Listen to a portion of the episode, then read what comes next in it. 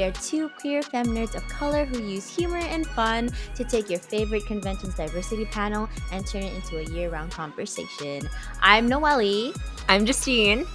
And we have a special guest. Can you please introduce yourself? Hi, my name is Amaya J. Thanks for having me. Yay! Thank you for being here, Amaya J. Yes. We are so excited to have you here. And would you like to introduce yourself, your name, your pronouns, how you identify? And what's making you happy right now? Yes. So um, my name is Maya J. Um, pronouns are she, her. I am a black, queer, femme, sex worker, uh, nerd. All the um, occasional stripper. Mm. Um, and you know, advocate trying to make the world a better place. So awesome. we love it. We love the intersectionality, all of it as a Exactly. whole. Yeah. And what's bringing you joy right now, Amaya J? Um, I just forgot two more um identifications. I always do this: kinky and polyamorous. Jesus, always. Hell forget. yeah, it's all of that. um, what is bringing me joy right now? Dancing. Um, I just like redid my room to include my handy dandy pole. Um, Oof. so I've been dancing a lot, and that's been making me very happy. So Oh my gosh, that's so great. And we are so happy that you're joining us on the podcast today. Uh, we would love throughout the podcast, our listeners will discover who more about who you are and the type of work that you do. But let's begin with the first word in our podcast title, fandom. So tell us how all of those identities intersect with your fandom journey. How and when did Mm. your fandom journey begin? Oh man. So I would say I mean it depends which fandom we're talking about. But um Start from the top. Give us the, the whole picture. The whole shebang. the whole shebang. Um I mean I've always been into animation of some sort. Um I didn't get into actual anime. I tried when I was a kid. Um but when I was younger and all my friends were watching it, I didn't have steady internet for until I was a little older.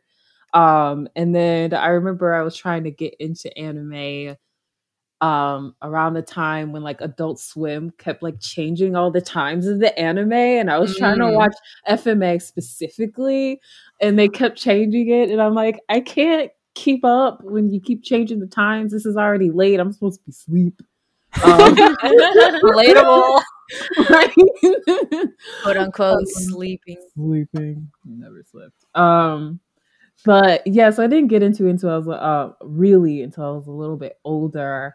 But i got into k-pop when i when like 2006 yeah The really golden age. the, The go- golden literally the golden age. literally my first song that I got me into um K-pop was Super Junior U, which was like the Oh my gosh, I know. what a throwback. But Yes. yeah, so I mean, uh, you know how it goes. Once you start, it's kind of over. Um Down the rabbit hole. down the rabbit hole. Um, back when YouTube actually had good recommendations and the Oh. like algorithm wasn't messed up. Uh yeah. Uh so that was that was really early. Um so yeah, I feel like ever since then it's just been a little bit, a little bit of everything. I've also dabbled in video games when I was younger, getting more into that now as I'm older. Cool. Um, so yeah. yeah. And what would you say your main fandoms are right now? At present day Amaya J, what are her favorite Mm. fandoms? Oh, I mean, definitely anime. Even though I still consider myself um kind of a noob because I'm really bad at watching things in general. Same. Um, but definitely anime and like the whole culture. Um, you know, not just anime, but Japanese culture, Asian culture in general. Um, I've been super into, uh, especially with food and language. I've been learning Korean for quite some time now. Ooh. Um, Cool. so yeah, I would say that's my main one. Oh, oh, K-pop too. They're they're they're they're up there. They're both there, but yeah, K-pop is pretty high. I'm not gonna lie. Yeah. Any particular groups that you're really, really into at this moment? I mean, my ultimate group is SHINee. Same, Um, And honestly. your bias?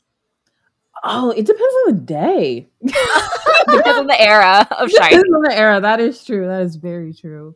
Um, and also like who has like solo projects going on at the time. It's usually whoever is doing something solo because I see them a bit more. Um, but yeah, I don't think I have.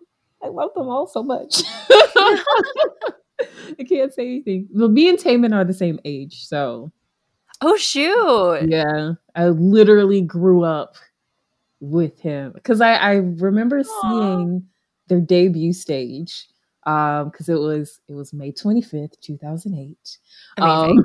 um and I remember like seeing it came out on YouTube a couple hours later and like going to school on Monday talking to my friend who was also into K-pop I'm like oh my god did you see SHINee like we need to talk about this they are amazing Oh my god. I remember SHINee was also one of my gateway groups. And I remember distinctly watching the super grainy video. It was I think it was a showcase they were doing. It was super, super grainy. Uh they did Run It by Chris Brown. And then Yes. Key and Taemin did a solo to Do It Well by Yes. Jennifer Lopez. Oh, so good. yes, I know exactly what you're talking about. Oh my god. Yeah. Oh, also speaking of uh, anime and everything too, Amaya J, you and I actually met through Anime Expo. Yeah. Uh, we were both in the cast of AX Maid Cafe. Mhm. What, like three years ago? And here we are, a full circle, doing our own weeaboo things, Yes. our own weeaboo projects. yes. Oh, I love it. Yeah. That was so that was a great time. Mhm. oh, Anime Expo. Miss it. Miss cons in general. But yeah, that was a that was a really fun time. I remember um going to rehearsals. This was back all rest in peace, uh Kinja's Dojo. Yeah. Oh, In Monterey Yeah. Park. Oh, Yeah, Monterey Park. That's where we had our rehearsals. Oh, that was that was such a nice time. It was my first year. I didn't know anybody there. I don't know if you did, but I didn't know anyone. I didn't even know like what Maid Cafe was about. I just saw there was a dance audition and I Yeah. could go to Anime Expo for free, and I was like, "Let's go." Exactly. Where do I sign up? Period. Right. Yeah. That's it. it's so wild too because like Noelle and I also we knew we, of each other, but we actually met and got close also through Anime Expo, Yeah. also What? as performers for After oh. Hours. So essentially, yeah. Anime Expo is what's connecting all of us Exactly, Yeah. at the moment. precisely. we love that. Yeah. So, um, Maya, when, um, when and how did you start cosplaying? Oh, I mean, I feel like I started cosplaying when I really started going to conventions, which was when I started to go to Anime Expo. Before, um, it was just something that I saw my friends do. I didn't really go to conventions, and then also, I moved to California in 2014.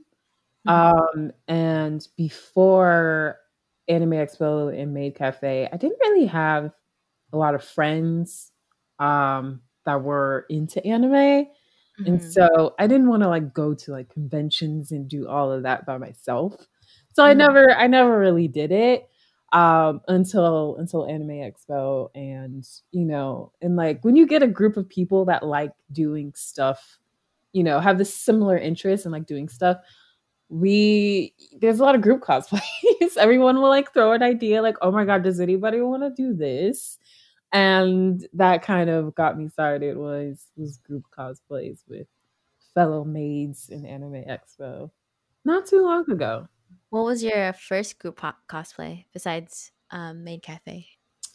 Oh, what was it? It was. I know my first year, I don't think I cosplayed, but the next year, I think it was Pokemon related.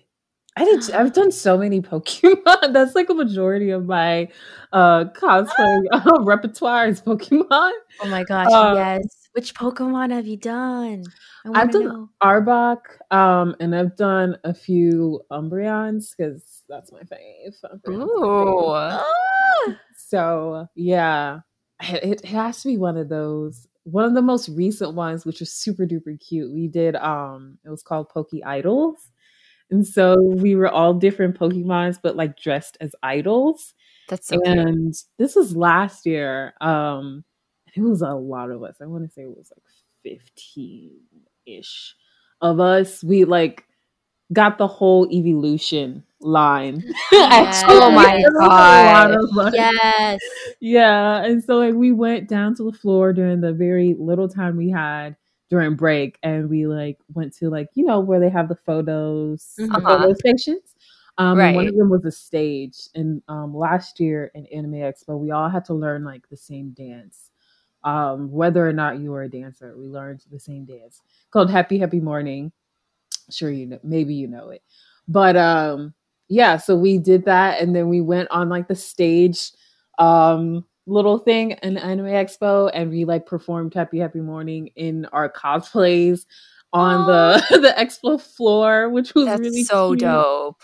Uh yeah, we we got some um, we got some attention from some little kids that would like Aw, so so wholesome. It was so wholesome. I'm like, this is why we do this. This is why Exactly. we cosplay. Oh my gosh, and honestly, like props to y'all because group cosplays take so much planning and coordination and motivation throughout the year. And mm-hmm. especially y- since you were doing that on top of being part of Maid Cafe, that's a lot and that's a hectic schedule. So kudos to y'all for sticking to it and putting on a great show.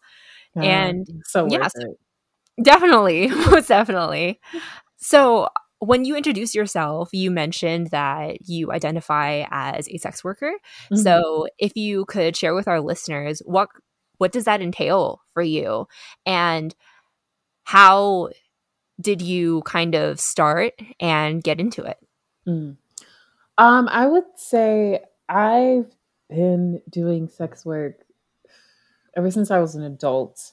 Um, and to be honest, as I was thinking about it, I feel like I got into it as a way of like reclaiming myself and reclaiming my sexuality. Mm. um, because you know, unfortunately, all of my sexual firsts were taken from me, and Mhm. so that was that was kind of my way of saying, well, if people want it that bad that they're going to take it, I'm going to charge for it, essentially. You know, if if that is Right. what they want, and so it was kind of like a, a a reclaiming like a liberating thing kind of taking charge of something that i had lost um and yeah that's how it started i was started doing it definitely when i was 18 um dabbling a little bit in like escort stuff um mainly that was most of it for a long time and then recently into stripping um, and then by the time this episode comes out, my OnlyFans will be up. So Yes. yeah. So it's it's been a, a long time and uh it's honestly sometimes it's been as a means of survival. Um Mm. because it's hard to get a job. Uh and I had to make money. So I'm like, well this I can do this, I can do it well. Mhm. Um I've been doing it for forever and I see nothing wrong with it. So, you know, it's always been on and off since I was 18. Thank you so much for sharing that with us. Um, honestly, as someone who has also dabbled in sex work, um, I understand that. Um, well, for me, it was kind of also on and off, and it was uh, there's like a lot of um, battles with yourself, and then also battles with clients. Mhm.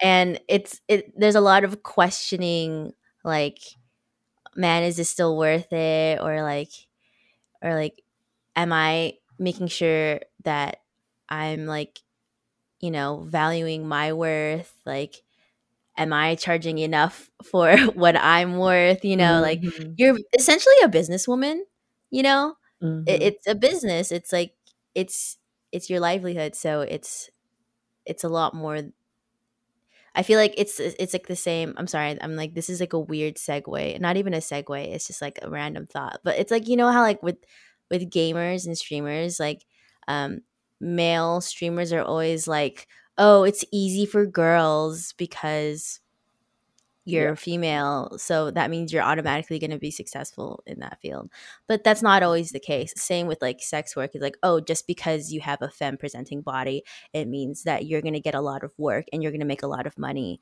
when that's not always entirely the case like you know it's a lot of work to be put in in order to present yourself in order to like um, protect yourself as well you know like there's mm-hmm. so many things in place that you have to set down and it's like it's work it's legitimate work so yeah. mm-hmm. um i'm glad that you're here with us and mm. so let's segue we were just talking about cosplay i don't know how i ended up over there i just wanted to appreciate you and what you do so um speaking of cosplay uh, how did cosplay and sex work influence each other in your career, in your personal life, however it was? Um, well, I feel like cosplay is just now coming into play into my um into like sex work. Mm-hmm. Uh, before it wasn't a thing. Well, I didn't really cosplay before, uh, but now there are a couple pictures out there, and so people are like, "Ooh, it's, it's, it's, like a thing." Um, but it, I feel like it also has it kind of goes hand in hand into like role play, um, which is something that I'm into as well. Um, mm. So for me, they're just it's kind of like interchangeable. You know, it's role play, cosplay. Um, it's just happen. It just happens to be from a fandom instead of like a generic nurse or teacher or something like right. that you know and it also makes it more fun and personable i think and relatable. People love when they see their favorite character you know right. hot girl. Right. It's like a fanfic but you're like in front of them. Yeah, yeah exactly. like it's like actually, insert fanfic. Yeah. No pun intended. I'm so like imagine like okay i'm now thinking about certain cosplays that would oh yeah okay anyway what, what do you have any cause plans for your OnlyFans or for this side that you're kind of exploring now? Ooh, um, yeah, I mean, I have a couple of ideas. Mm-hmm. Um, well, my main thing is I'm definitely like a mommy dom. That's like, I guess that's my niche, but that is like who I am in general. Mm-hmm. Um, so that'll be like a c- consistent thing. But um I so I'm doing like a virtual birthday party in a couple of days since my birthday was a couple weeks ago. Um and I I got a um a princess costume for my the princess that I share my legal name with. Mm. Um, and so I'm like, it's real, it's a nice costume. Ooh. It is really nice. Um, and so I'm like, I, I gotta do a whole thing with this. Oh yeah. it is high quality. Um, so there's that. Um I, I feel like I really want to do some video game stuff since I've been into video games lately. Um probably some. I mean, it's so I don't want to be like the basic. There probably some Overwatch stuff. Let's go. Yeah. Honestly, Ooh, mommy, I'm like I'm trying to think of like mommy dom like video game characters. I mean, Mercy. yeah, Mercy. Hell yeah, Mercy is definitely one. I definitely. So I love Lucio. I play him a lot. Yes. Ooh, like I'm gonna break it down. I have skates too. Yeah. So I'm like, they're they're roller skates, but I can just take them out and put blades in. Mm-hmm. Um, yeah. So I'm like, I gotta, because I wanted to do him at a convention. Mm-hmm. Um, I wanted to do him at Fanime. Mm-hmm. And I was mm-hmm. going to be the obnoxious person with the boombox skating around outside. Yes, gosh, that's so. I'm also imagining how great that is because, like, instead of walking, I mean, I'm sure that you'd have to take more breaks, but like, you can get to booths much faster. So easy. so easy. Yeah. I also wanted to chime in and ask. So, uh, for in case our listeners might not know, uh, what does mommy dom mean? Oh, okay. Sorry, I didn't even consider that. Um, oh, you're totally, um, totally. So, uh, mommy doms are they're kind of the opposite of the like hardcore, aggressive, you know, I'm gonna punish you all the time doms um, that a lot of people think when they think like dominance. Um, so they're softer, they're nurturing, they're caring, but still firm. When you do something wrong, you're still gonna pay for it. You know, Ooh. you're still gonna be punished for it. Just you know, probably done in a, a softer way, softer mm. voice. Cool. Um, and sometimes it can dabble into age play, depending it de- you know depending on who's doing it but uh not always it i think it's more of the approach uh mm. to how you dominate someone so. that sounds so comforting yeah the so. like like the still like the they like punish you softly like oh, yes punish you thank softly. you yeah like you're gonna put me in timeout but you're gonna give me a list of reasons why and why this is going to help me like in my future. It's not a i'm punishing you because i said so. Yeah, it's like here's exactly. why i'm molding you into an upstanding citizen. Yeah. she said correct parenting. Um you said non-traumatic parenting yeah, like I read all the parenting books before you were born mm-hmm. to prepare me for this moment for robust discipline techniques that won't scar you as an adult. Wow. wow. And we love. I, I wanted I wanted to ask too so many follow-up questions. This is just flowing really, really well. Um how much of this i'm very curious how much of your mommy dom persona is influenced by your actual personality and how much of it is like a character or like a cosplay you put on you know? Mm. honestly i feel like 99% of it is me. Um i am usually the mom friend of the group. Um i take on like the maternal role in a lot of my relationships um, and so it, it is me. I've always been that way. Growing up, actually, my friends called me Nana, which is like another way to say grandma. um, like when I go back home uh, to Michigan, you're like, "Hey, Nana!" like, "Oh my god, I haven't heard that in a long time." Um, so it, it's it is me. Um, I think you know maybe just uh, some of the. I, yeah, I think very little is is a is a, a character honestly, um, which is is nice because I don't have to. I don't feel like I'm faking it or, or forcing it. Um, it is it is me. That's awesome. I'm like mm-hmm. thinking of I'm like now that like you you've talked about um like your cost plans. I'm like literally thinking about like mommy dom like like characters.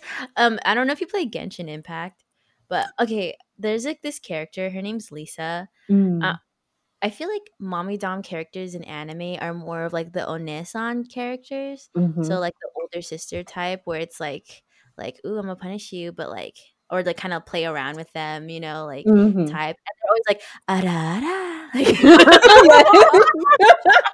Oh my god. you know, like you, are just like, ha, like, like I don't know, yeah, no, it's that's like totally right. You can't exact. I mean, or at least for onesans, like you can't exactly have them, but they they make you think that you can have them, like type mm. of thing. Like I'm like. Noelle, as you were just outlining that just now, the minute you said big sister and you started kind of going into that, I was like, that those were our characters when we were in AX After Hours. we were both stage kittens, and my oh role, like we all had a script and everything too. My role was like Noelle's big sister. Oh wow! That's why we call each other stepsis. You know what's really funny is that like I, I love how also um Amaya was talking about how like you know that's mostly like who you are, and like our stage characters, like Justine oh, being like the older sister and me being like the hmm, like I'm baby, like, a brat, a baby, brat. I'm literally brat. a brat. Like it's it's it's really funny that I mean it's easy. It, it was a, very easy to play on stage. because of who we were as people. But Oh, speaking of uh cosplaying, and I mean honestly, like after hours, Come on. Let's go. we were in body suits and heels. So, you Mhm. know, I mean, the fact that we even have something like after hours or even like in Maid Cafe when we have like the heels piece, you know, Mhm, to appeal to that, we are cosplaying and we are being seductive. mhm. Um and literally people pay like say for after hours like separate like a separate ticket for this event to be in this 18 plus, you know, to to like drink debauchery and like Mhm, and to see uh you know people cosplay and possibly take their top off you know like Yeah. Yeah. so there's a demand clearly Mhm. and so i just i kind of wanted to dive in and ask you if you can possibly elaborate and define the cosplay to sex work pipeline? I I have just recently put a name to this phenomenon um via a friend and it's still something honestly that mystifies me like I can I can kind of understand how it happens but it's still like something I'm trying to pinpoint. So I'd love to get you guys' um, thoughts on it as well but like we've all seen it you know um cosplayers that you know on in the public sphere just do cosplay just like oh i'm doing this character or i like making garments and further down the line it gets lewder and lewder and lewder and it's like what what what is there? What what what is happening? Like why why? I don't i'm I'm some i'm honestly certainly mystified by it. Um and to me i wonder what is it about the fandom particularly like the anime video game fandom that this it seems to happen um in this fandom a lot? Like why is that? What what is going on? What is it about the culture that results in this. I mean there's nothing wrong with it. I love it. I mean i love titties. Um i want to see Yes. titties in cosplay. Um like please i will subscribe. Yeah. but it's i you know I, I wonder if there's just something innately sexual that is going on in in the fandom it's it's something that i can't quite pinpoint but i i see it you know Mhm. everyone does Yeah. it i feel like oh no justine sweetheart go for it Oh. Oh, do you want to go first? no i want you Oh, later, later. But um, yeah, I I was definitely mulling this over too. So personally, disclaimer: I haven't necessarily participated with all the cosplay that I've done. It's mainly been at conventions for conventions.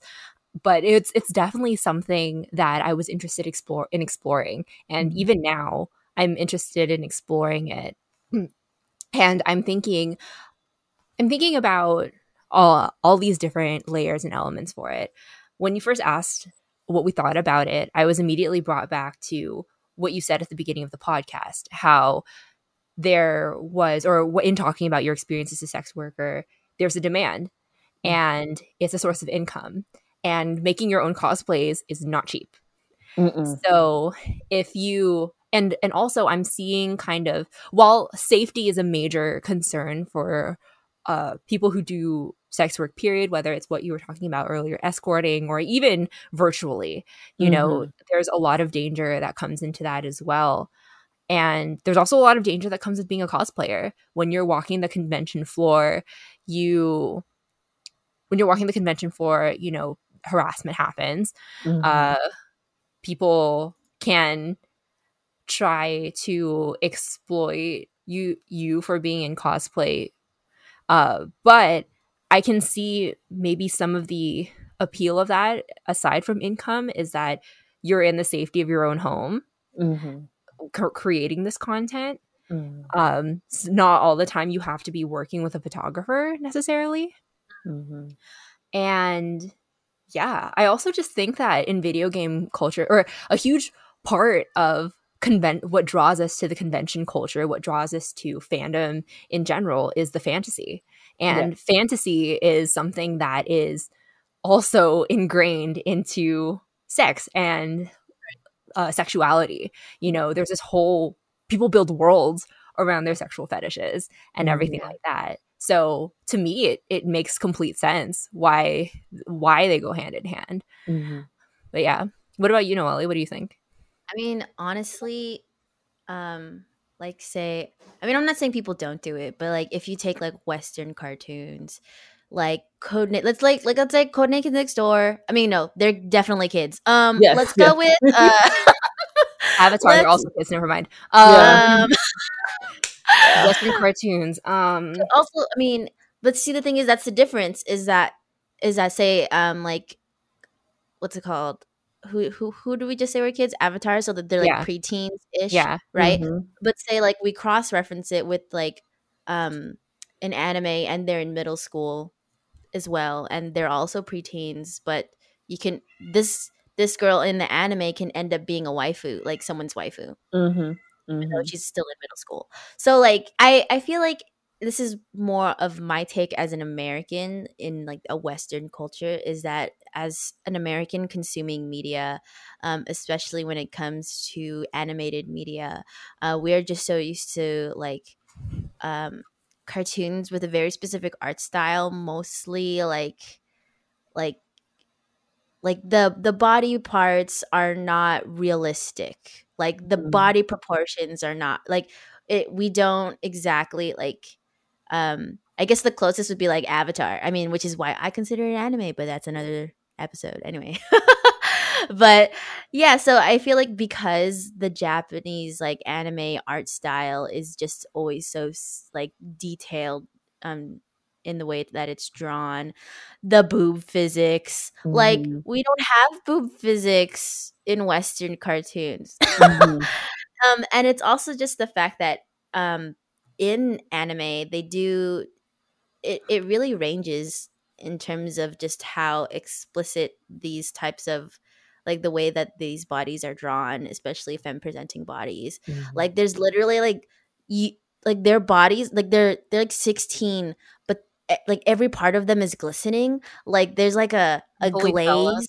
mm-hmm. yeah like there's like a little like like on their thighs so like you know thigh yeah. fetish right like yeah. uh, like it's not even like ooh showing their ass it's it's like oh just a tiny bit of their panning and you're like ah like you know like it or even in shonen where it's not as explicit than like ecchi type of mm-hmm. anime right mm-hmm. like even in shonen the whole point is that it is um is that it is to appeal to young boys and so therefore they're going to have what appeals to young boys sex mm-hmm right? Period. Yeah. And so you're going to have femme bodies that are going to jiggle like it won't be maybe as obvious. I mean, there's like like I said, there's like a um a spectrum, right? Mm-hmm. De- mm-hmm. depending on whatever anime um but yeah, so it's just like there's like that culture behind it and it's literally intentional in when they draw it and when they write it. I mean, when they storyboard it.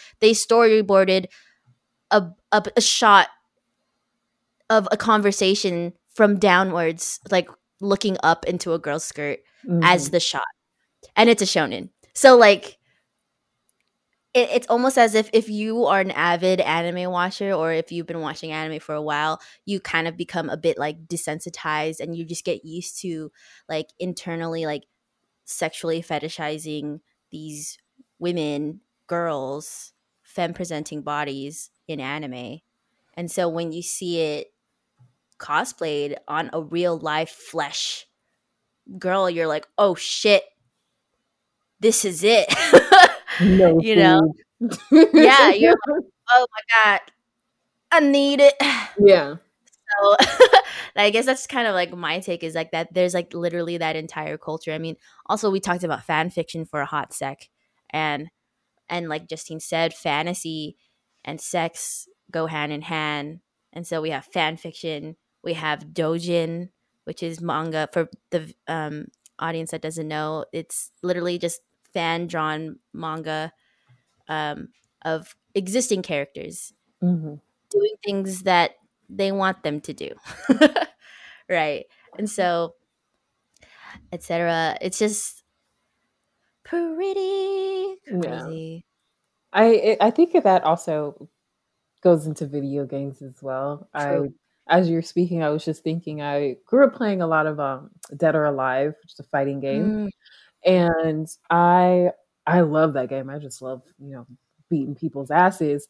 Um and of course I would always play girl characters, but when I would like play against boys, specifically um my mom had a boyfriend and his son. He was a lot older than me. He was like 16. I was probably like 10, 11, 12 mhm. playing. Um he would pick if he played a girl, he put her in like the skimpiest outfit. Mm. Mhm. Um, and like I remember I didn't understand the point of this game. It became such a thing that I don't know if you've ever heard of it or seen it, but Dead or Alive had a beach volleyball video game. Like it wasn't a fighting game, it was completely beach volleyball. Interesting. And the whole point was just like the the female characters in bikinis and you could there was literally a function, a zoom function, like a super zoom where you can zoom in on their tits and their butts. And I'm like, what? I'm literally watching him play this and I'm like, what is the point? Um, I'm like confused. I'm like, we're supposed to be fighting. Like, I don't get it. But that's the fantasy. Yeah. Yeah. I, I think that was my first uh like now that I'm thinking of it, my first like look into that whole world. I was very confused. Right. You're like, but what's the exactly what you said? Like, what's the point? Mm-hmm. Like these are supposed to be like badass bitches, like trained in various martial arts with black Right. belts and shit, and we're, you know, got them in bikinis. Like we're jiggling them. Now they're just sexual objects now. And I'm like, Mm. what about their credentials? What about their credential? Exactly. Yeah. And as I'm hearing you share, I'm hearing a lot of the. I, I'm hearing a lot of references back to what you were saying earlier about how your journey through sex work has been heavily influenced by your desire to uh, take your body back and to kind of take ownership and uh, regain the autonomy behind your body and everything. So I'm curious if you want to share. Um, you are a multi-talented person, a multifaceted person uh, who has a lot of identities. So in which in your involvement with like cosplay, sex work, uh, even in like the BDSM scene, even in like the exotic dancing scene, uh, in which spaces do you feel the most in your element and why? Mm, mm. That's such a good question. I would say it's probably it's probably a tie between the uh, the anime scene and the BDSM scene, which I think are the two biggest communities in my life.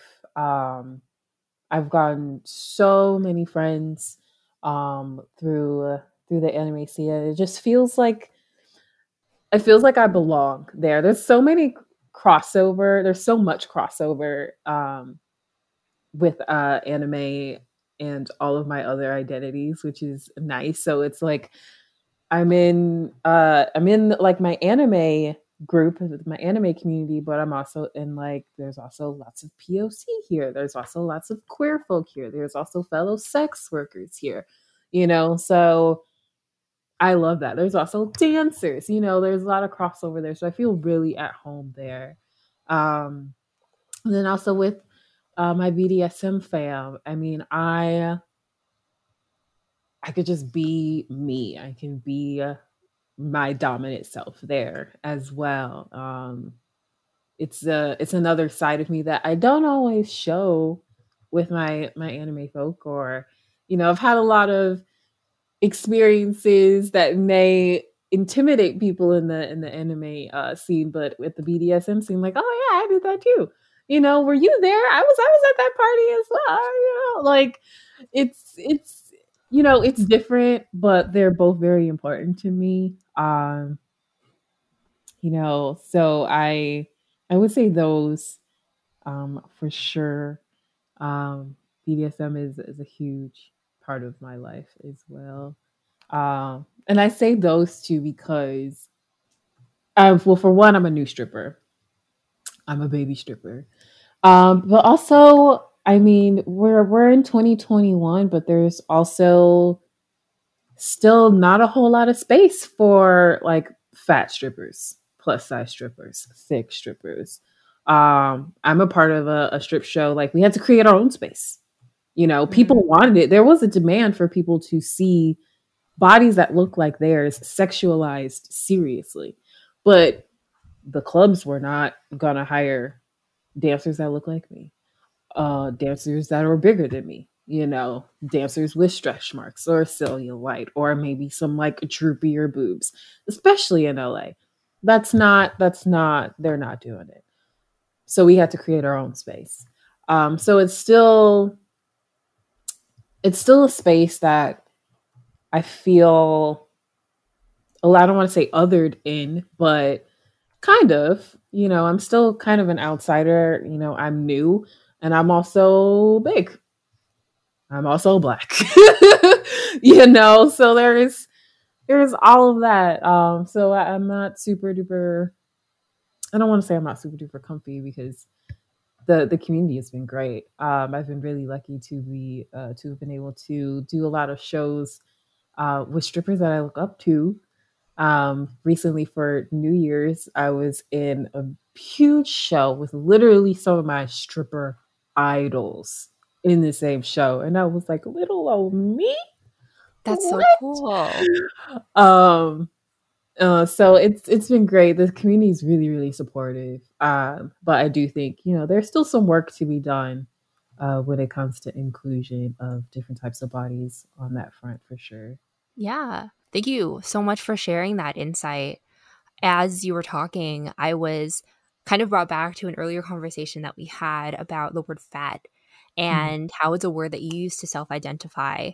For other people, it's kind of been socialized as a very negative word, as a very mm. derogatory word. So I'm curious, what does that mean to you? How did you come to use that word to self identify? And also, uh, please discuss the intersections between your fat identity and your black identity because that's that's something you you kind of brought up just now. Could you elaborate mm-hmm. on that a little bit more? Yeah, of course. Um, so I would say for me, using the word fat to self-identify is also it's a recent thing, um, but it's again a, a reclaiming of the word. I've been bigger my entire life.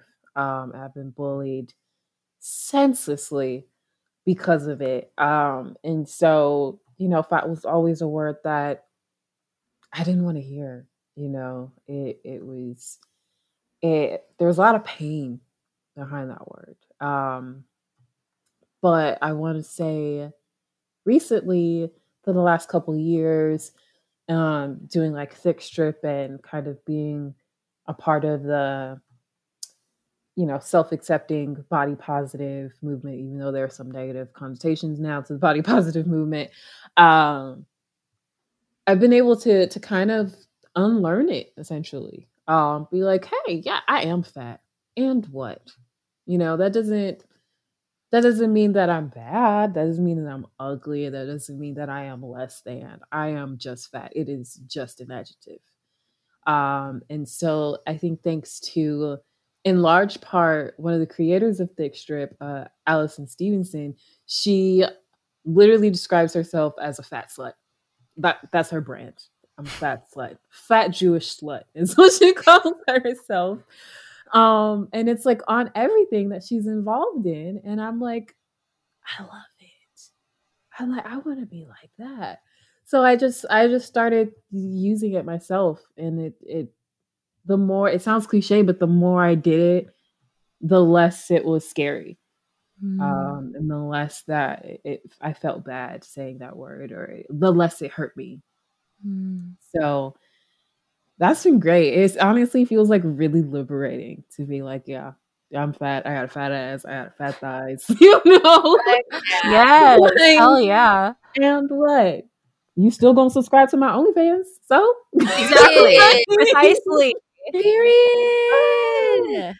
I love that. We love reclaiming um, what hurts us. You know, like reclaiming mm-hmm. vocabulary that that has hurt us. Um, and honestly, hearing that from you, like you said, very liberating. Like it sounds so powerful, and yeah. I'm. It's it's so cool to hear how like it's affected you. You know. Yeah, um, it's been great.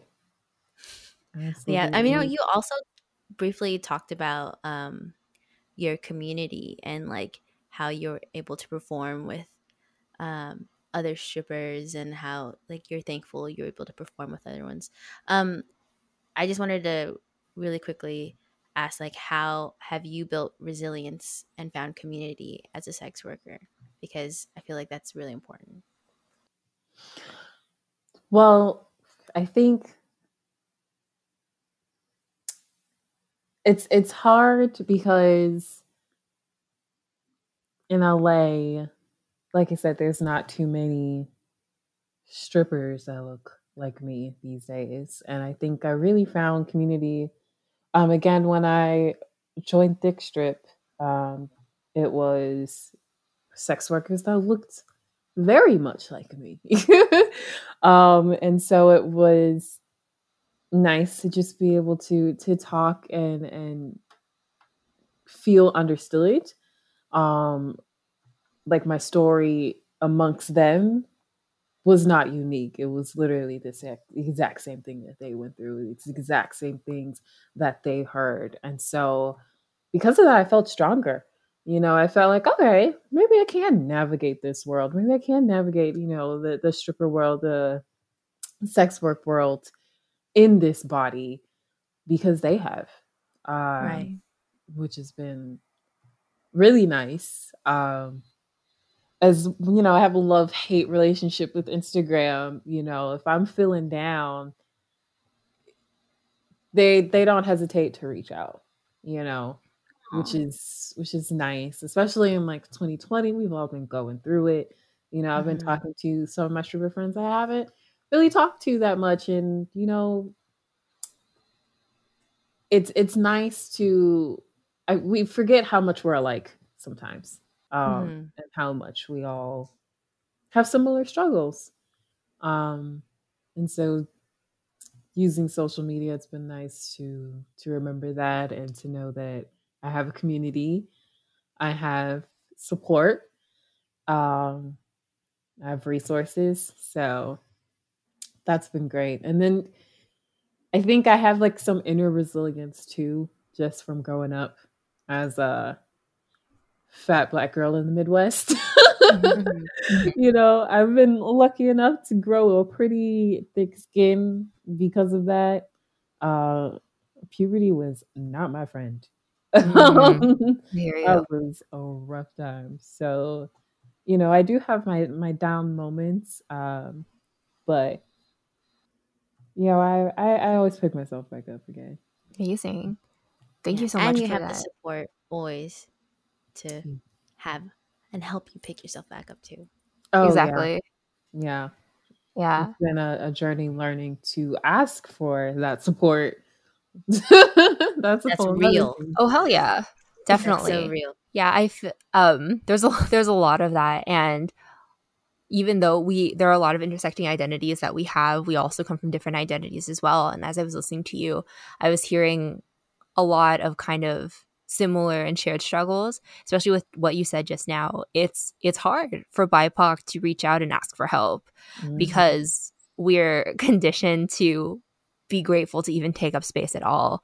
So, in my personal experience, as uh, like a queer person of color, I've shrink like shrunk myself in a lot of spaces, and I've been really hesitant to ask for help because I was socialized to believe that doing so is a sign of weakness. So. It's so great to hear like a part of your growth and a part of your brand essentially is reaching out and building that community. And you've mentioned that a way that you do that is through Instagram and through social media. And I kind of want to bring it back to there because I'm curious about how these restrictions on sex workers and sex work on social media platforms has really um, has impacted your work or your community. So we've seen censor, especially now on Instagram, mm-hmm. uh, even posts about anything that has to remotely do with genitalia, even if it's not sexual, gets flagged. Mm-hmm. Uh, sex workers are finding it really are being hit especially hard. Um, I'm thinking about Tumblr's censor uh, a couple years ago as well. And also, even now with TikTok, TikTok is censoring a lot of Black creators mm-hmm. as well. And like a lot of Black creators are getting shadow banned. So, as somebody who intersects, who exists at the intersection of Black and uh, um, as a sex worker, how have these restrictions impacted your own work and also your community? Oh, it's been so hard. Um, that is a big thing that we're talking about in in the sex worker community, uh, because with FOSTA, uh, SESTA, I believe, um, it oh it shut down so much of our resources. I remember when it was like first passed. Um, actually, I had a friend who was working on a it was like an escort site Mm-hmm. Um, kind of like Backpage, where you could, you know, put up your ads and safely accept clients. And so I had a friend who worked there, um, and I was getting ready to to do that. I was like building my brand, working with people, taking photos, you know, doing the thing. Um, I'm like, we're else to get out there because I don't feel like doing this nine to five thing anymore. And then it passed. And I remember my friend messaging me, like, I just lost my job, like out of nowhere. Um, and I'm like, yo, what's happening? And it was like a whole thing. That was a couple years ago. And, you know, we've seen the effects of that continue to affect sex work, like safe sex work. Mm-hmm. Um, through Tumblr. I remember back in the day, I was a Tumblr hoe. I used to put provocative photos on Tumblr. That was like my safe haven. And then mm-hmm. they got rid of any adult content. And I was like, well, what's the point of even going on there? I remember right. I was like, I went on Tumblr for like anime and porn. Like, essentially, essentially, that was it. Like, um, and so they took that away from us. And and now, fast forward a couple years, we're in 2021, the age of like ugh, PG Instagram, but like also selective yes censorship, which mm-hmm. pisses me off because even within my own community, i I'll go on my feed and I'll see my thin, white, blonde haired pole instructor who's also a sex worker have a, a, photo that's like implied nudity. She's laying on the bed, you know, on her belly. You can see that she's nude and you can see the crack of her ass. And the pictures there does not get flagged. Not at all. But then you'll have one of the coordinators of Thick Strip, who's a thick, uh, thicker girl, twerking with clothes on, and then that gets flagged oh. and it gets taken down. And it's like, what? It's it's very obviously selective. It's mm-hmm. very frustrating. Um, it's making it hard for a lot of us to uh, to grow our businesses, to grow our brands, because we're getting shadow banned. Um, even those of us that aren't strippers, you know, some of my pole teachers are just having a hard time growing themselves because of this. They're just flagging good old pole videos because it's a pole, you know, mm-hmm. like it's it's mind boggling. It doesn't make any sense. Like sex work is work. Mm-hmm. You know, we're not showing any nip, you know, no lips, you know, is, is mm-hmm. being shown. Like, why are we being flagged? Mm-hmm. Um, mm-hmm. why are we being censored? So it's it's been such a hindrance. Um, and there's definitely been a lot of call to action, signing various petitions. Uh, and and I would urge people if you care about sex workers at all to to educate yourself and to there's a, a new uh see I cannot remember the name the word now. There's a new I'm just gonna say law but I can't. Bill, I think the bill is the name. There's a new bill um, that I believe is going to be looked at soon that would further censor, you know, sex and sexuality on the internet. Um, so I would highly recommend looking into that, educating yourself into. Uh, I believe the acronym is CISA. Um, it's absolutely ridiculous uh, at this point. I it's going to become impossible for sex workers to exist on the internet soon, pretty much, um, which is absolutely ridiculous. So it's been rough. Yeah, very rough. I hear you, babe. Thank you so much for sharing and being vulnerable about that. From what you've shared, not only do these legislations feel are are selective but what you said it feels very targeted as well um like just examples on tiktok hate speech is less censored than sex work is. True. Yeah. And when you were talking about how some of your pole instructors are being censored on social media as well there's a lot of sexuality that's being imposed onto non-sexual things mm-hmm. you know? Um pole dancing isn't always sexual, but mm. that sexual sexual part of it, that sexual side of this craft is the one that's being highlighted and emphasized and censored when the things like hate speech that present actual danger mm-hmm. are being let slide. Yeah. I I can I can hear your frustration and I I share it. Yeah, it's it's absolutely wild. Like, I mean, there's nothing wrong with the sexual nature of pole dancing. It, mm-hmm. it does derive from stripping, but I mean, it is uh, an aerial art. It is yeah. something that requires athleticism, and right. we we wear little clothing for function. We have mm-hmm. to right. stick to the pole you right. know, or else we're gonna slide down. Slip and slide everywhere. How you supposed to get on the pole? exactly. I feel like that's why people are like?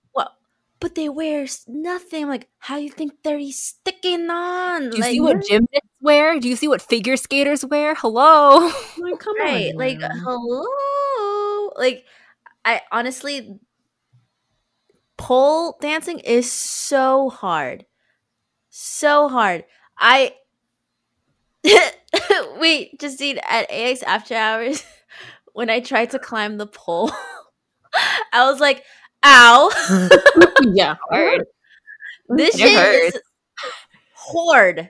Like, it's this is hard. not easy. Like, especially people that are bashing pole dancing and being like, oh, they're just not wearing any clothes, you're just dancing on a pole. You try it. You try to do the tricks upside down. Mm-hmm. You try climbing and then sliding and then climbing up again without touching the ground. Yeah. Hello? So much core. yeah. And so plus and plus like it being a valid sport does not mean does not like mark its merit. You know what I mean? Mm-hmm. Like sex workers and pole dancers should be protected and not censored, period. Because right. they're trying to they're people trying to make a living. Mm-hmm. You know, they don't need to say like, oh, this is a legit sport in order right. for it to like for their work to be valid. You know what I mean? Right. It's yeah. Like, we're valid. Uh, why do we have to prove that? Yeah. what really grinds my gears is that um it's it's a really big like American thing when it mm-hmm. comes to censoring sex. Like when I was living in Germany for um a good 4 months, like even just within like the common like people like like i felt that femmes were a lot more accepted as being creatures that love sex like mm. like it's okay like oh yeah she slept with that guy and then that guy the next day like that's fine like and also um like the sex work there uh, there's there are also um movements. I remember even like things on the street um, saying like sex work is work, mm. and um, I don't know. I just I just feel like I mean I'm not completely educated on the situation there, but I just feel like America is just so like stuck on preserving its weird like roots when it they were like pilgrims. Yeah. like how they're always like uh, we know these certain groups of people that are always talking about the constitution and how blah blah blah you know like we have to stick to american values what are those What are those? Mhm. like how there's no what's american food what is that Yeah. american culture what is that you know like Mhm. like what are you trying to um just force us to abide to you know like what are Mhm. you trying to like like this is america it like the whole point is that we are a melting pot Mhm. right and that we are all different but for some reason we keep being like pummeled by like whatever society is telling us this is how we should be as Americans. This is how we should think as Americans. These this is what our ideal should be as Americans.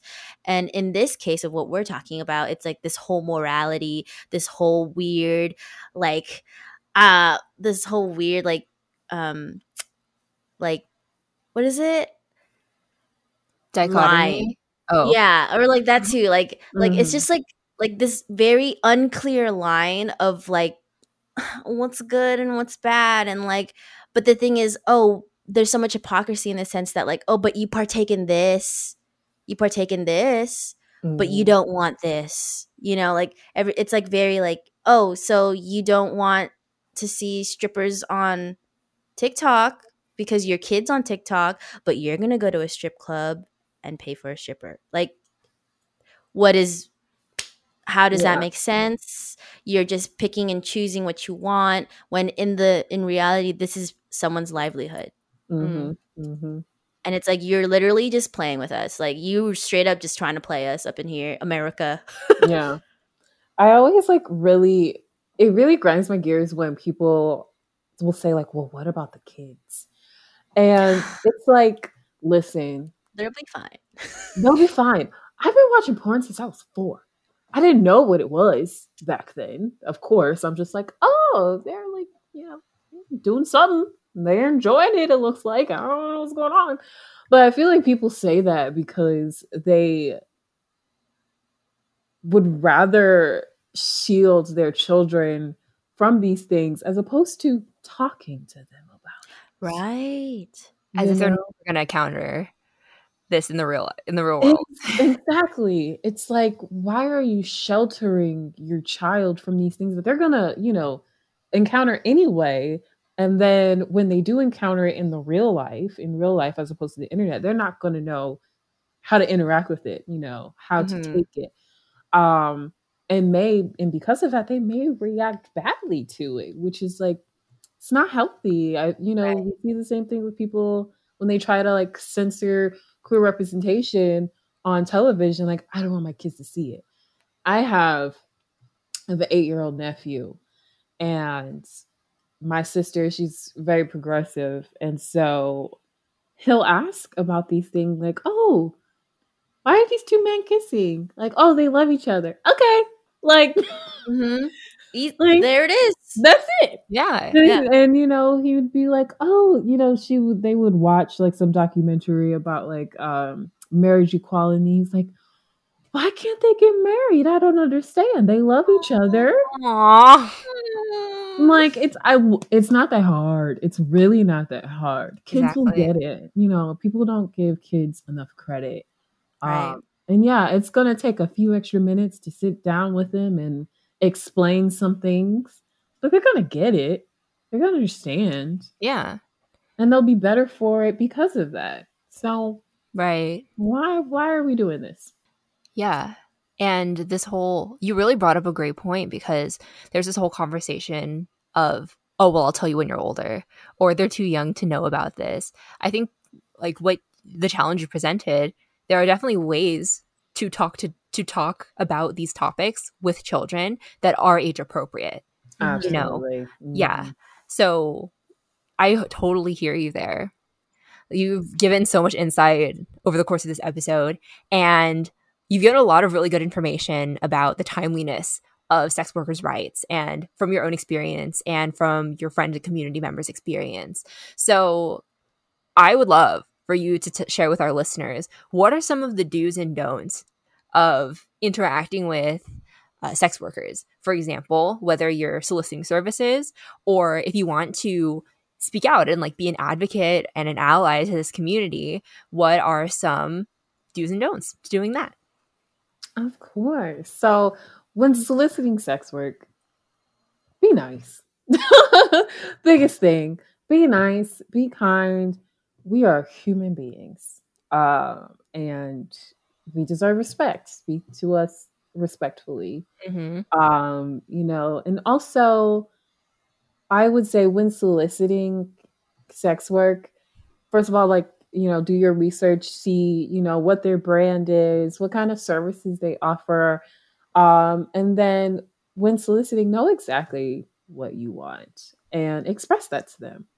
You know, as much as we love doing our own thing and, you know, being creative, we love, love, love when people tell us exactly what they want, you know. Um, it makes our lives easier. There's no guesswork. Um, and then, of course, it's going to make you happier because, you know, it's going to fulfill whatever desires or wants that you are looking for. Um, the other biggest thing do not try to negotiate price. Uh, Period. No, no, that is the biggest thing that I had to deal with throughout my entire sex work career is is specifically cis men trying to negotiate pricing. Mm. It it's a so it's so annoying. It's like, do you go to a restaurant and be like, mm, I don't think that quinoa salad is worth fifteen dollars. I'll give you ten dollars for it. This ain't a swamp meet, okay? Right? don't haggle. like, don't haggle. This is not a swap meet. This is not the flea market. This is not a garage sale. No. my price is my price.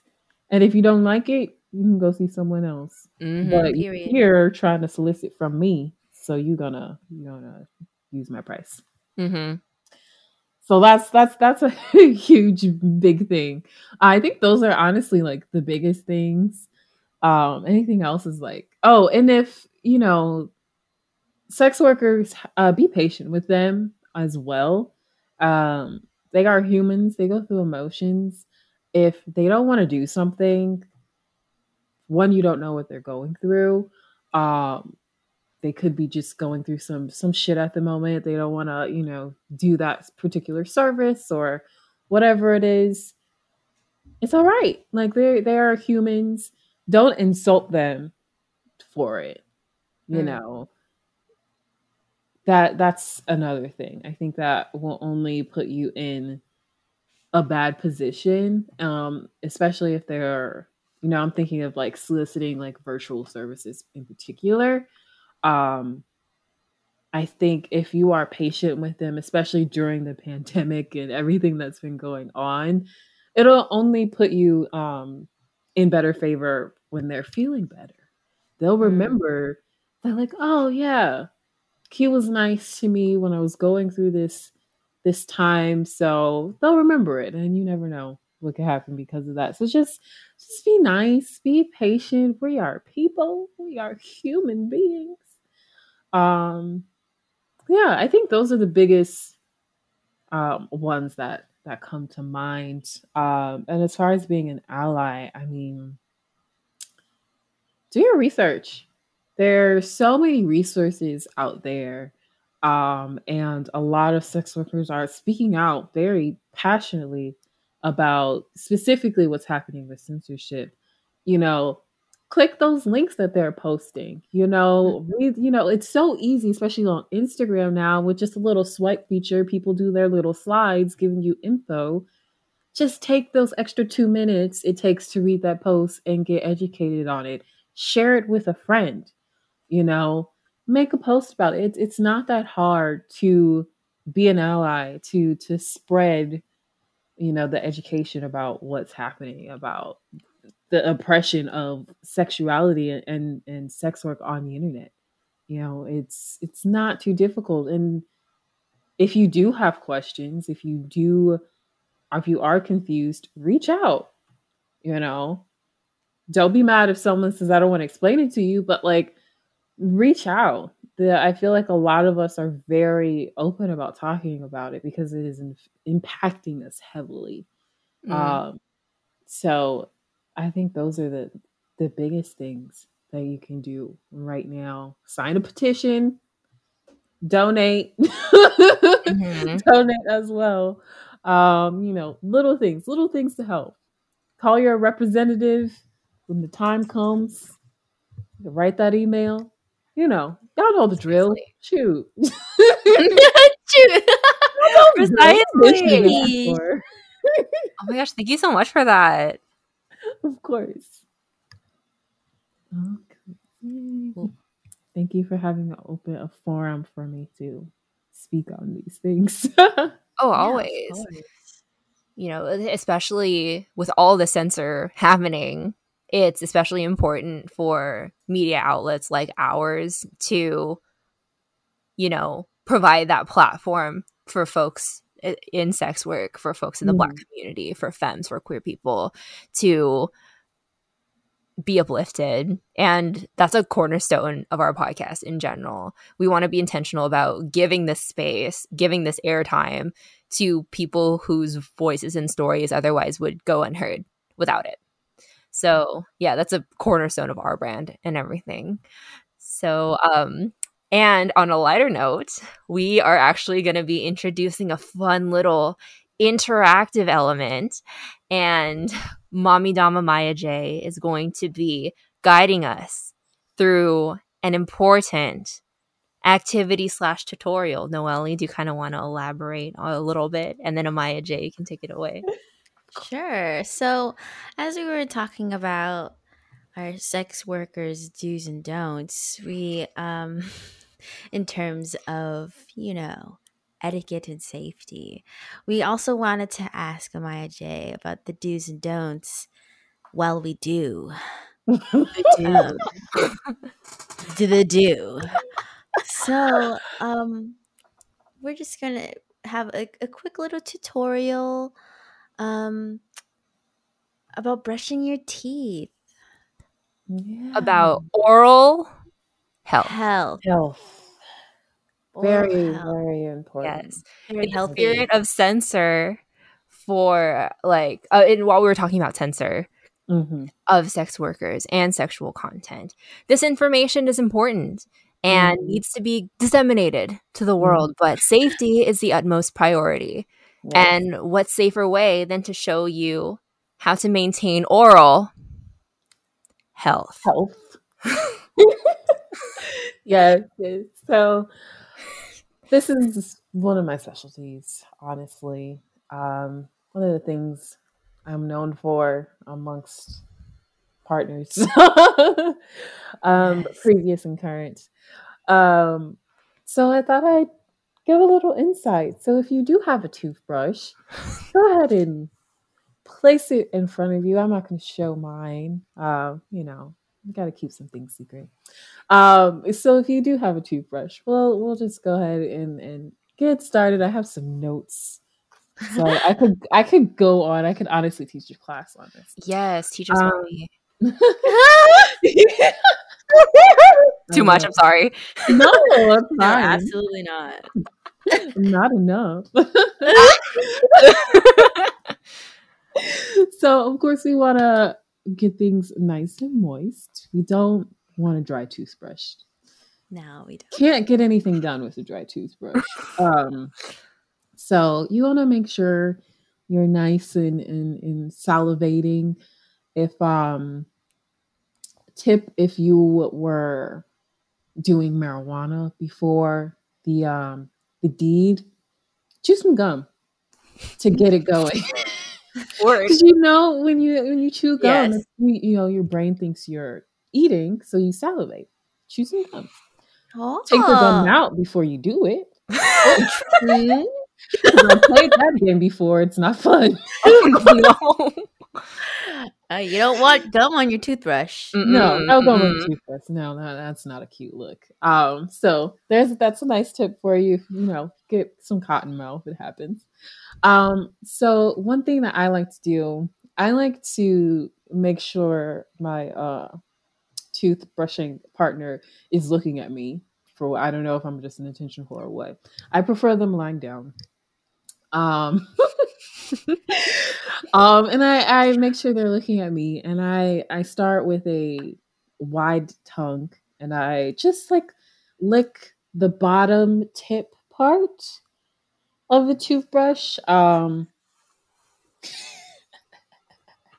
it's it's that part where the shaft and the tip connect. You know what I'm talking about? Right, On where the- the handle meets I'm- the bristles. the handle yeah, meets the I'm bristles. Visualizing, you. yes.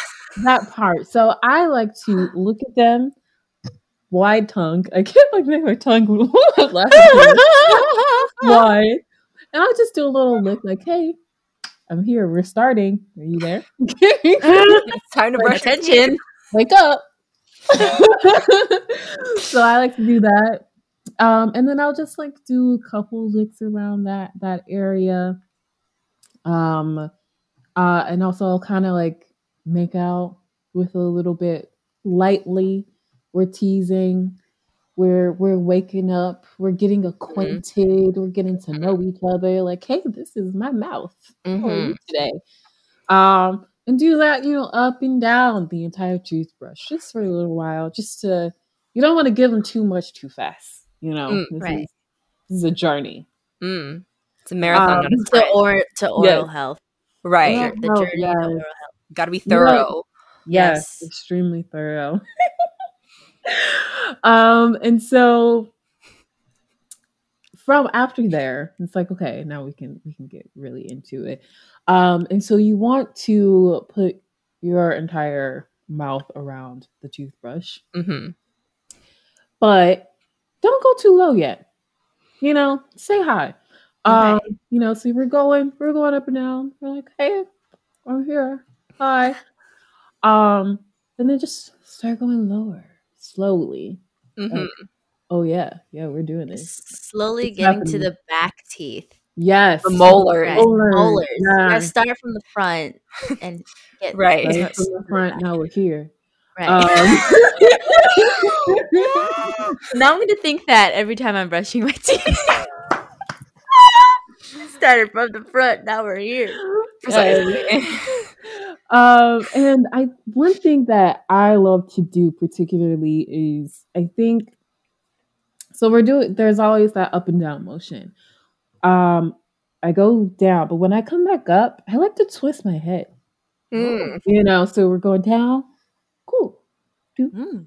do nice little sensation. Get that, you know, tongue uh on different parts of the toothbrush. Yeah. And at this point, it's still like that vacuum. Like there's not much air, Uh huh. you know. So I like to start off with that. Um, and then as we get lower, I will have a tip for if you would like to um brush the back parts of your tongue. Uh huh. Uh, Right. And you halitosis. Yes, thank you. It's very important. So if you are having trouble with that, I have a tip that you can do while you're in the doing the deed, um, and then also one that you can do in every day. So when you're in the moment, this is a singer's tip as well. I sing. Um, Another thing I do. We love it.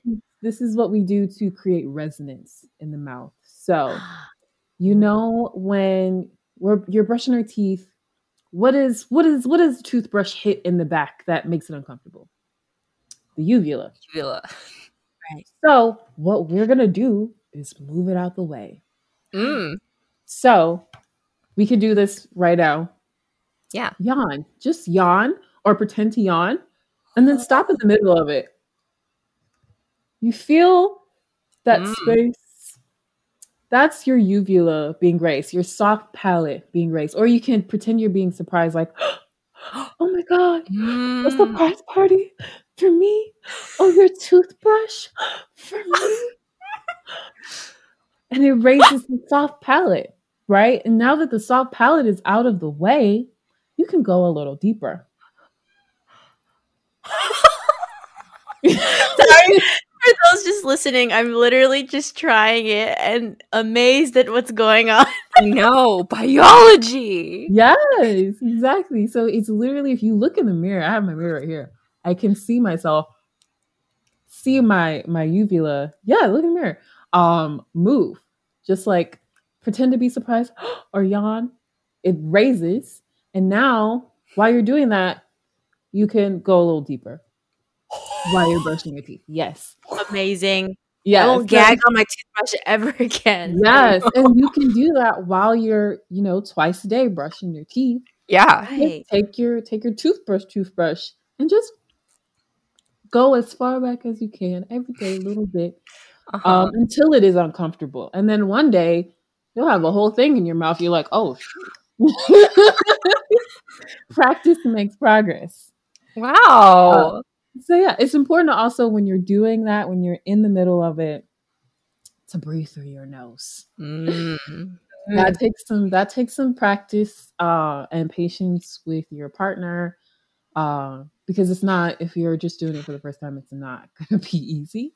Mhm. Um, but breathe through your nose Mhm. so that you can continue to maintain that space in your mouth. So you can do that. Um, yeah.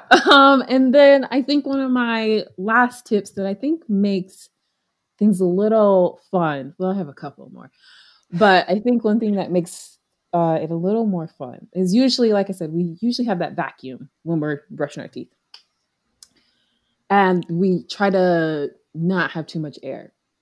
Why? Why? So, um, we're doing, we're going up and down. And again, on my up, when I'm going back up, I like to suck air in. And you want to intentionally suck air in because when you make that noise of it makes the air cold, which will be like temperature play. Ooh. So- Yeah, so just like make a little space while you're brushing your teeth and you're you're going up, down, up. And it's just like and it does make some noise, which we all know people love. And then you'll get that cold air suddenly, and it's like a shock. You're like, whoa, what was that? Oh yeah. Right. I mean, like the mint, it'll go really good with the was- mint toothpaste. yeah, Yeah. I was thinking that too. Very Noelle. refreshing. Yeah. It's like an Altoid, just all of Yes. your Yeah. Yeah, exactly. it's a nice little refresher. Um, so yeah, that that's one of my um that's one of my biggest tips. Um, and then I think make lots of noise. Uh, oh, oh, another thing. When you get really good at um reaching the back of your tongue, start making some noises. Like use your chest voice. Mm, if you like hum, you can feel some Oh. vibration right here. Mm. And so if you do that, Mm. um, you know, it probably might happen naturally because you're Mhm. having a good time. Um, they'll be able to feel that vibration a little bit. Ooh. Yeah. So it, it is it's like it's subtle, but it's there. Yeah, it's like you're getting a teeth cleaning at the dentist. Your whole mouth is vibrating. Yes, Right. exactly. So just you know, make a lot of noise. Um, yeah, those are some of my biggest tips. Oh my gosh. Wow, Amaya I can feel myself like having better oral health already. Exactly. I've learned so much. Thank you for giving us just the tips. Yeah. Oh, I'm so proud of you. what? Like, okay. we're talking about healthy habits, everyone. Yes. Just Yes. Healthy. Not the repeat. I'm dead. Oh. In case y'all didn't hear it the first time. Well, thank you You're so right, much you're for that tutorial and for all that Yes. insight about Yeah. oral. Health. Help. I'm excited for you know y'all to explore and, and try things Yes. out. See, that's the thing is what I love about like even just this is that you know, um, oral health is and stuff like this is supposed to be fun. It's supposed to be it. It is healthy, you Mhm. know, and so I feel like it. I'm glad that we're able to you know talk about it openly and also laugh about it and Yeah. like seriously just be like, you know what, I'm gonna actually do that. Like Yeah. and Yes, experiment and have a good time. Period. As you should. yes. Yes. Indeed. Thank you so much for that, Amaya J. And as we're kind of rounding off our interview with you, uh, let's. I kind of just wanted you to leave our listeners with uh, what are some myths, myths and misconceptions about your identities or about the work that you do that you just like to put to rest. Mm. Um, I think one thing that I particularly struggle with um, when I meet new people and they come across all these new identities, um, especially the sexual aspects, because it is a big part of my life. It is not the only thing in my life. It is not all that I am. You know, like, yes, I am a sex worker, I am a sexual being, I am into BDSM and kink and all of that. But I am, I'm a whole person. I'm also into music and movies and uh horror stuff, serial killer stuff. You know, I am that's my jam. Um, I'm into there's a lot more to me than that. Um, and I think the biggest one of the biggest mistakes that people make when trying to get to know me is they'll just fixate on the sexual stuff and because it Mhm. is a big part of me they'll just they'll just fixate on that and they'll they're also curious um which is fine that's that's natural um but, but in turn sometimes it ends up making me feel a little used Oh, I hear you.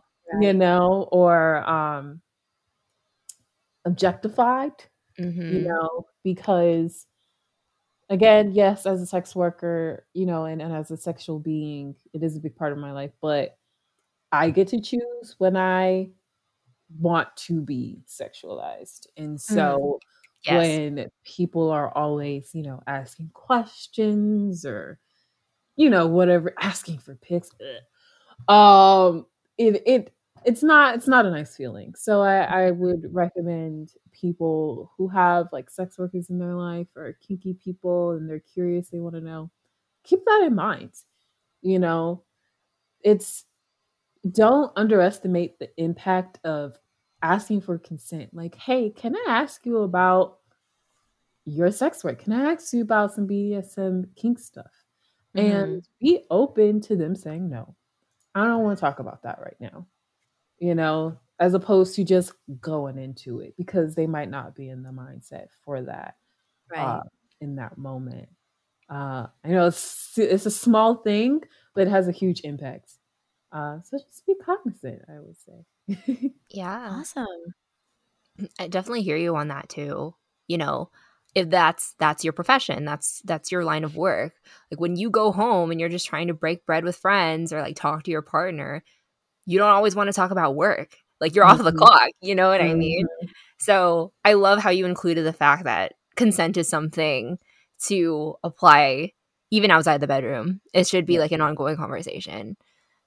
absolutely Mhm. absolutely So yeah, thank you so much, Amaya, for sharing everything that you shared. You've honestly brought so much to the table, and we're so excited to be here breaking bread with you and um and being able to share honestly like our views on these issues that are you know um persisting to this day regarding sex work regarding censorship and fat bodies and stigmas. And honestly, just one thing I also forgot to kind of mention is that um, the fact that we we did do our do's and don'ts and um, kind of the things you were mentioning. Your number one thing, your first thing is be kind. The huge Mhm. thing that like it, it's it's it's just sad that that literally has to be said Yeah. you know respect me be kind to me like and like you said i am a human being and yes sex workers are human beings fem femmes are human beings you know like why why is it that we have to tell you to be nice Mhm. like like it's and that just is a testament to how much work needs to be done Yeah. Yeah. and so, like Amaya said, there are resources out there, um, possibly in this YouTube description or in this podcast description or in our Instagram description. We will hopefully um, link some, you know, resources for people to be able to educate themselves or Yeah. be able to donate or sign certain petitions against these bills that are just affecting sex workers, their livelihood, their careers. So, if you're interested in that, hopefully you can dive into our social media at Fandom Mhm. Femmes. Amaya, if you want to go ahead and plug your socials so that they can find out more about you and find out more about what you do. Yeah. So um my my Twitter, my Instagram, and also my OnlyFans are all the same handle. This is Amaya J. Uh, a M A Y A J. I forgot how to spell my own name for a second. It will definitely be in this podcast description. So Yeah, go definitely. follow her. And then, did you want to make any announcements for your OnlyFans? Or? Yeah, so um by the time this goes up, my OnlyFans will be live. It is construction. Right now it was um depending on my room, but now that my room is all working and stuff. Beautiful. Um uh, OnlyFans will be up by the time this goes up. Um I don't know what day this is coming um out, but um I do do a lot of virtual strip shows. Um Mm. most the soonest one will be soonest um the day before valentine's day february 13th um so Yes. if you want to check out my instagram we'll see where you can get tickets for that and come out and support um that show and that organization thick strip uh which is a great organization i highly recommend you do so and then also just follow me for my other shows that uh i'll be having as well in the future Awesome. Abs- that that's so exciting. I love that that also your your strip shows is technically on Galentine's Day, which is a day where women Yes. celebrate women. yes yes So I'm like, yeah. Come through, Yes, all the girls and the gays. Yes. That's it. it. Period. Period. That's it. Yeah. Girls and gays. Oh, I was I was trying to do the TikTok song, like do it for the girls and the Girls gays. and the gays. That's it. Yeah. Yes. I do. I'm aware. okay, cool. Just checking. I just wanted to make sure my joke landed. Sorry. Um. Anyways, now that we're wrapping up our episode, it's time for our next segment, which is get wrecked. Where we I like- all oh, sorry. Go ahead, babe. no, go ahead, go ahead, go ahead. I like how we like like I like how we've like normalized that we we normally do like the good good good good, but we never specify really how many goods goods. we do. And so like we're like always like good. good- I'm like trying to like read your lips like to see when you're gonna say get. So I'm like good good good good good get wrecked. It's organic in the moment. Yeah. We're here.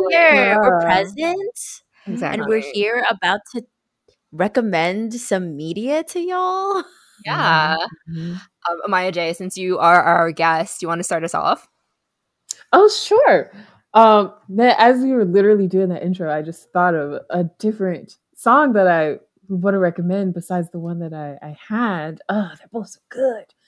Um, Both. You can do it.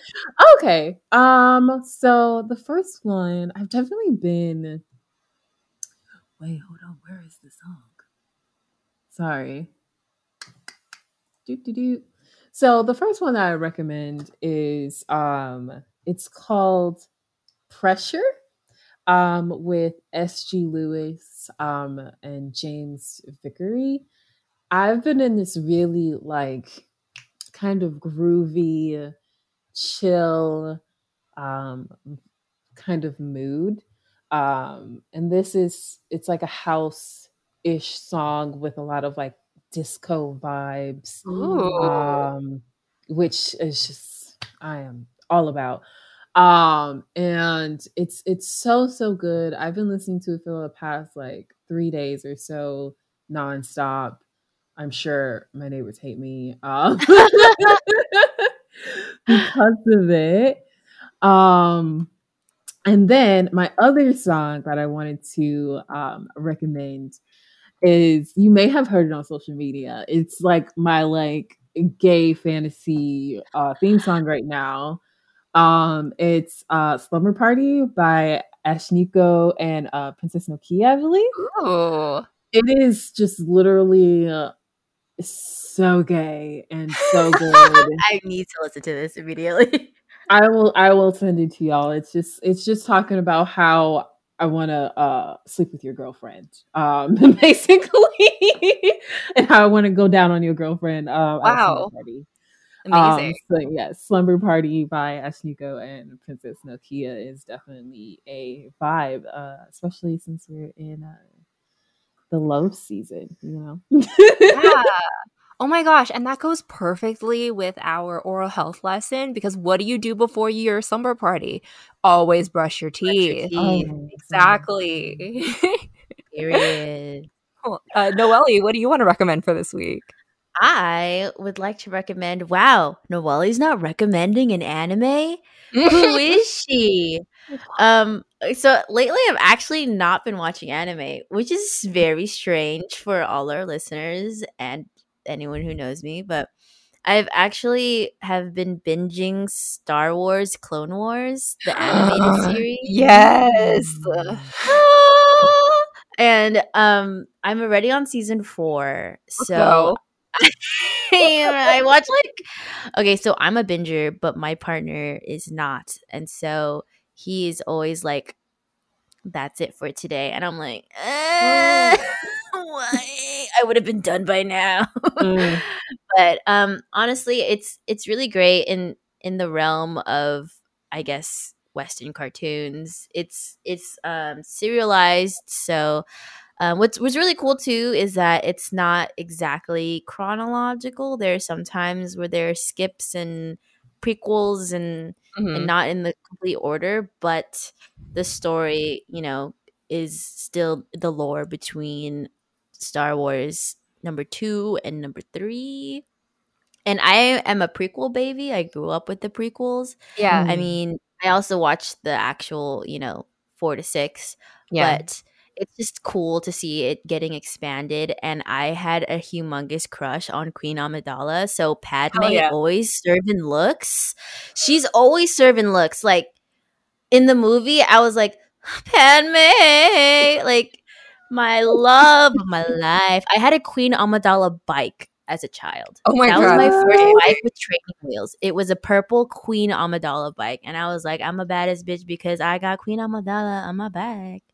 Um, but yes, if you like, we got some badass bitches in that show as well. We have Ahsoka, we have Padme, very independent femmes that can hold their own Mhm. against droids. Mhm. So good writing. It's it's adults can watch it. Oh yeah. Period. And yeah, I would I would recommend if you enjoy the Star Wars universe. Ta-da! Sorry, Oh, yeah. I don't know. That was At really the end of every episode, I try I out loud try to time when it goes to like the credits because at the end of everyone it goes "Ta-da!" and so like like sometimes my partner like we're cuddling or something and he can hear like he could feel me holding my breath because i'm trying to make it exactly to when it goes so that's what i've been doing late uh as of late Thank you. Thank you so much for sharing that. Um. I think we have to do a Star Wars episode down the line because Right. when you said Clone Wars, I'm like, oh no, because I remember when I was a late teen, I also started watching Clone Wars, and Yes. I was a very late bloomer when it came to like coming into my sexuality, and I just remember during the first couple episodes. Like Anakin in his very deep voice would talk to Ahsoka, like patience, young Padawan, and I felt my whole body clench, and I was like, "What?" I'm like, "Do I, do I like this? What?" not the toxic boy. no, no, it's just Your tendencies are showing, young It's- Padawan. it's the Padawan title. I just, anyways. So segueing, um, my recommendation for the week is can be found on Netflix, and it's The Umbrella Academy. I finished watching season one, and I I really really enjoy it. If you like sci-fi, if you're into things like time travel, if you're into things like I don't know, like complicated sibling relationships. I'm not sure, but it's it's really cool. So it's a it follows a story of these siblings who were part of a phenomenon where they were all born on the same day, and they all have supernatural powers, which is really really cool. Oh, and I was drawn to it initially because Elliot Page is the star of the show, and I've watched Elliot Page in Juno, and that was the first movie I saw him in. And after he came out as transgender, they were they were saying that they would continue their role as the protagonist of the show Vanya. So I'm like, hmm, you know, like I'm interested in seeing where it would go. So I dove in. It's great. It's actually based on a comic that was written by Gerard Way, who's the lead singer of My Chemical Romance. So my inner emo girl was like, when I was a young boy. Father. yeah and like music plays a really important role in the show too i've noticed in a lot of things like because i'm also watching kind of cw super sh- superhero shows now i'm noticing that music that's written for the show with lyrics sometimes it can be really basic like if if they're walking down a, a dark alleyway the music lyrics will literally be like i'm alone in the dark something like that. And I don't know, Mhm. too obvious you know what i mean? But i feel like um music is very intentional in the show and the the soundtrack just slaps.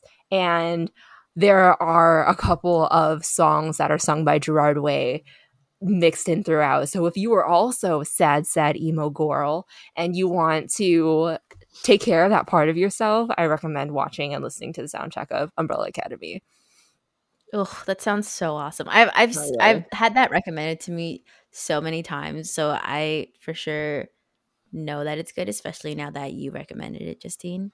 Because I love you. Um, but yeah, thank you all for sharing your get wrecked. We are I don't even know why I'm singing so much. loudly, loud, loudly. loudly. Okay, Uh, sorry. That's mic was That's an- echoing earlier. Yeah, that's our Explain loudly. No, before we close oh my gosh. Okay, so we were having some technical difficulties at the beginning of this episode. And so for me, I had to test my mic and I just kept repeating loudly, loudly to see if there was feedback from the mic because I was able to hear myself. And Mhm. we'll probably post that blooper, honestly. Yeah, I was. So The minute it started happening, I'm just like, okay, this is going on social media. Not me, just loudly. Loudly. loudly. My neighbors just hating every second. Um, but yes, thank you for everything. Thank you, Justine, for the amazing facilitation. and your segues are always the best. And thank you most of all to Amaya for Mhm. being our guest, sitting here with us on a Zoom, and just sharing everything about you and, you know, taking this opportunity to also advocate for, you know, sex workers, fat bodies, Mhm. for sexuality, for your intersections of your identity as a bi POC, as an LGBTQ femme. And we really appreciate your vulnerability and just everything that, you know, we're able to share with our listeners. So thank you so much. We really love you and appreciate you. It was also really awesome getting to know you. Yeah. And I hope that we enjoy this continued journey of our friendship. yeah. yes, yes. Thank you so much for having me and and thinking of me for this episode. It, it means a lot. I had a lot of fun. I'm glad. This is a So, yeah. blast. I know. Honestly. So we are going to round it off. um, I'll start with our our outro. Mhm. So thank you everyone for listening. Thank you for tuning in. Be sure to follow Amaya on all of her social media handles.